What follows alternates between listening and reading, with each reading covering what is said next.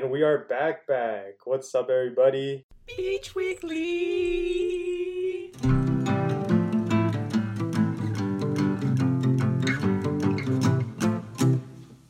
Ralston, Manny back again. Oh yeah, boy. Another two, three weeks have flown by, and we're finally back in the, in the studio. But yeah, we were back, back to our usual stuff. The NBA season has started, so again, as a lifelong Clipper fan myself, Manny being a Laker fan, Uh, we said we were gonna talk about it. Uh, we have to. yeah, the season opener at Staples about for LA. The Clippers played the Lakers, of course, Yeah. in a, a 10 point win for my Clippers. Uh, what were your thoughts on the game? I was surprised by the Lakers' performance, to say the least. It wasn't the worst thing in the world. I think with like so many moving parts, more specifically, not so much with the players, but more with the uh, like just coach, like Frank Vogel. I feel like that dude's still trying to like get the hang of the team, and I feel like he hasn't really understood yet how he should coach this team. Because I, I saw like a lot of mistakes with his game plan that he could have easily fixed. Like first off, having Danny Green in when Kawhi's in, and have him guard Kawhi. Because honestly, that was the only time when we were going on runs was when stuff like that was happening. As opposed to you know uh, having like a six four KCP try to guard becoming a Michael Jordan.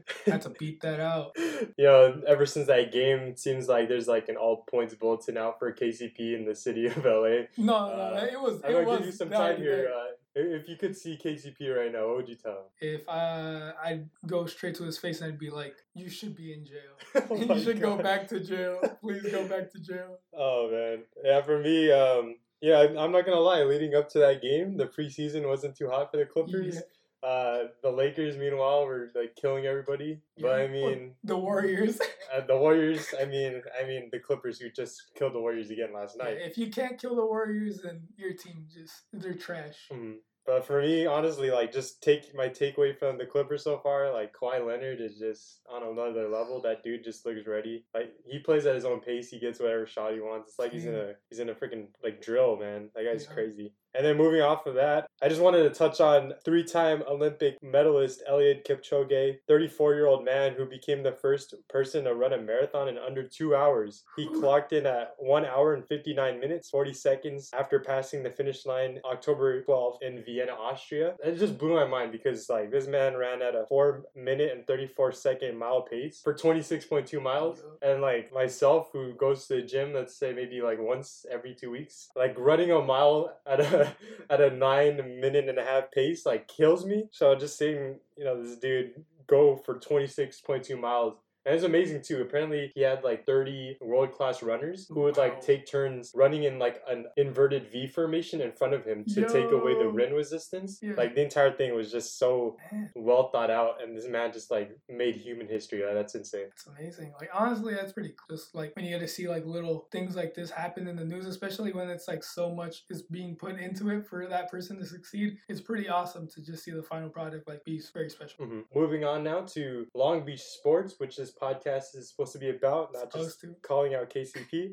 Uh, speaking of developing and preparing for success, I've been working on a, a series detailing the men's basketball roster. This week we are doing uh, the red shirt returners: Yeah. Colin Slater, Breon Jackson, and Jeffrey Yan. Um, these are three guys who have been in the in the system. They've been in the program all last year. They've witnessed every practice, every game, the heartbreak in the Big West tournament last year in Anaheim. And so, like coming off of my interviews with them, uh, you know, they sound like they are ready to make an impact for once. Breon Jackson's coming off of an injury where he was basically playing only eight games into the season and he had to sit out the rest of it, so he took a medical redshirt. Jeffrey Yan, he's coming in as a redshirt freshman, so he has four years of eligibility. Big man from China, 6'9", um, 275. He told me that he was by far the strongest guy in the team. He could beat anybody in arm wrestling, and uh, he's just a just like the comedy guy. Coach Monson said like the team really uh, galvanizes around him. And then lastly, Colin Slater. He's coming in to take over the point guard spot for the illustrious Deishuan Booker, who we all know graduated. So Colin Slater has a lot on his plate. But um, you know, just seeing how uh, the program has put a lot of effort into getting these guys ready for this season, it's gonna be interesting to see how they perform this year.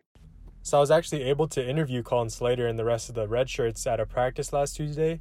Here's one of the responses he gave me about what it's like to play under Coach Monson so far.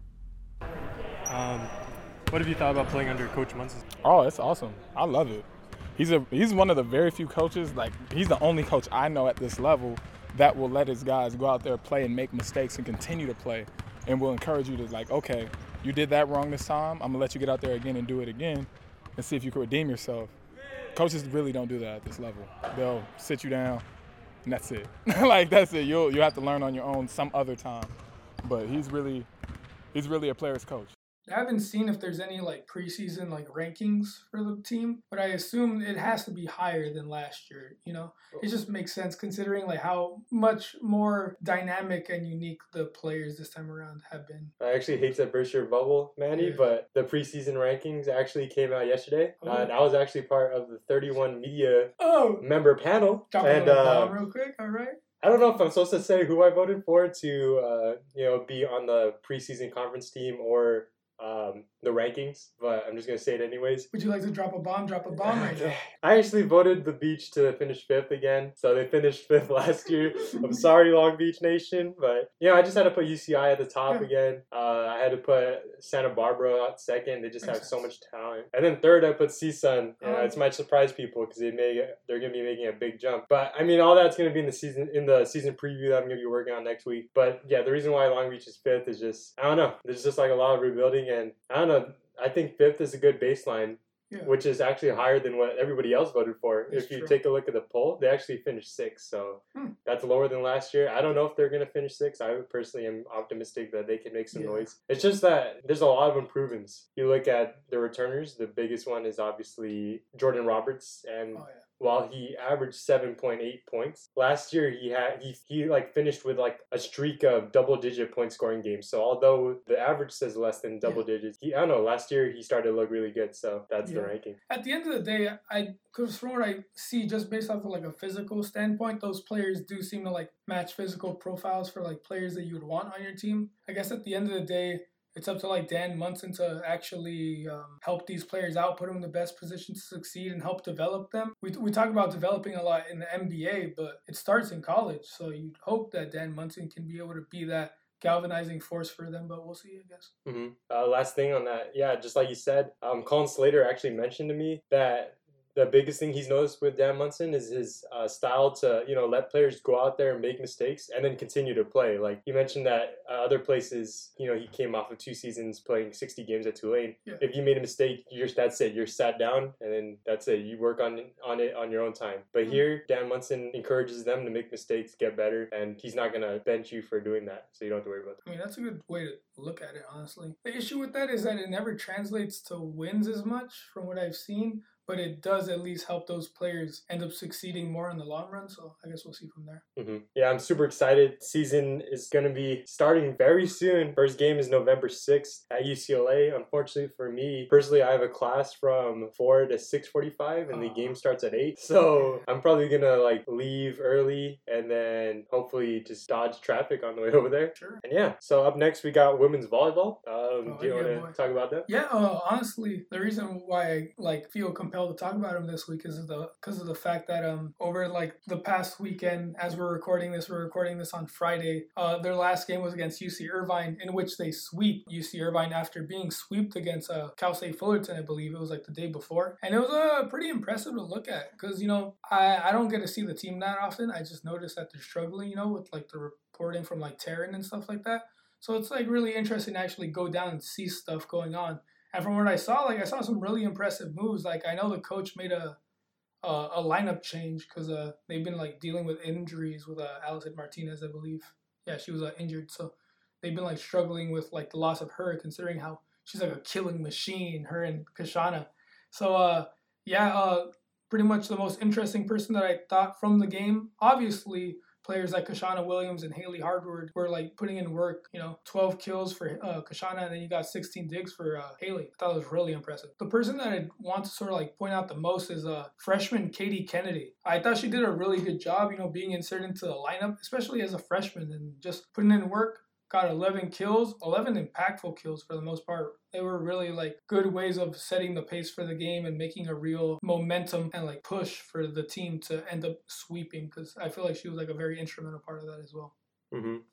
Yeah, the women's volleyball team, um, they were projected to finish around the middle of the pack uh, Yeah. for the conference. They had a tough preseason, obviously against teams outside of the Big West, but it seems so far they're you know they're living up to projection. They're clawing and getting swept one night, sweeping another team the other night. So it's gonna be interesting to see how Yeah. they finish the season, especially heading into the postseason play. Yeah, it'll be interesting. They have a game this Saturday at the Pyramid. You know, they just came off of their first win at the Pyramid, so it'll be interesting to see if they could like string together like another win at home. hmm Uh, another team that we felt really compelled to shout out to is our soccer team. So women's soccer, they beat UC Riverside 2-0, keeping their post uh, dreams alive in the Big West. Uh, the top four Big West conference teams make the conference tournament, as you may know. And when we're recording this, which is a, a Friday, October 25th, the beach sits at sixth place. And so during that game, Angela Morales had like an absolutely filthy play Yeah. uh, that got hundreds of retweets that night where she saved a ball while spinning and nutmegging a Highlander defender. Just filthy stuff. You know, shout out to them. They clutched up. They kept the dream alive. And uh, just got to keep uh, keep up with Rob Holler on Twitter and his stuff on the Daily 49er website. Uh, Yeah. Unfortunately, by the time you guys hear this, though, the team will have played UC Irvine, who are actually right above the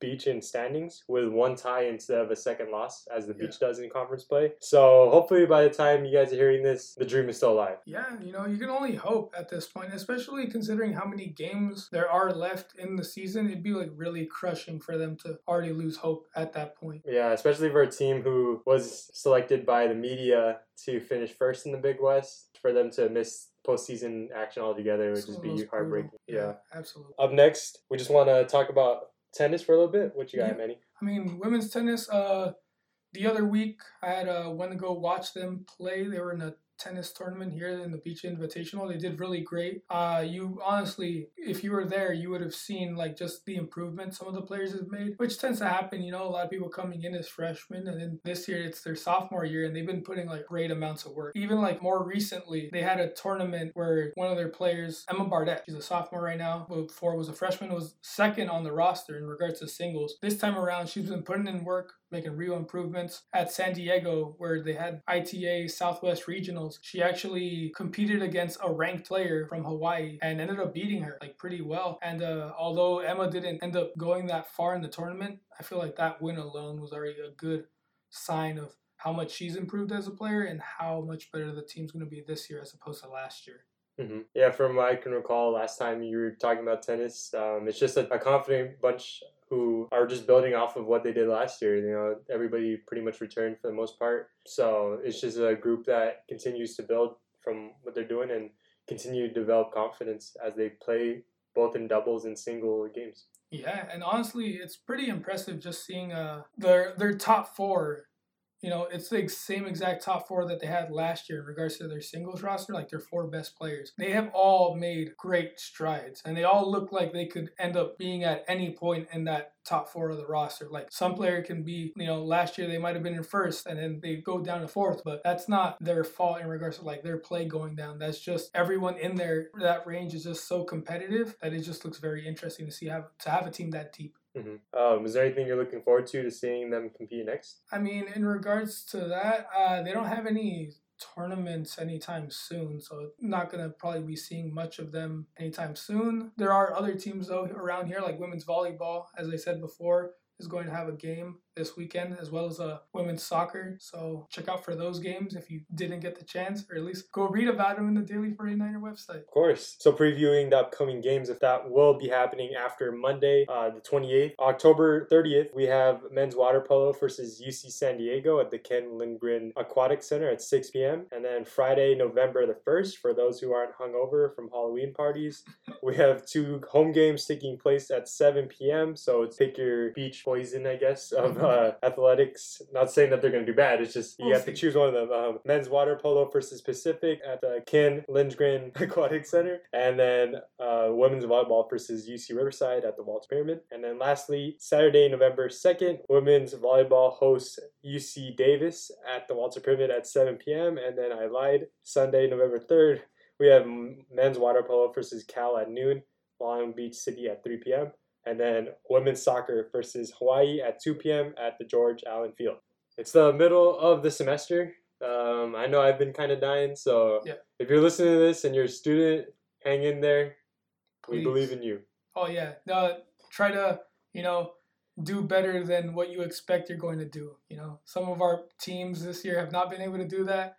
Be better. Yeah. Do better. hmm Don't procrastinate, even though I probably will. Oh yeah, I will too. All right, peace out, guys.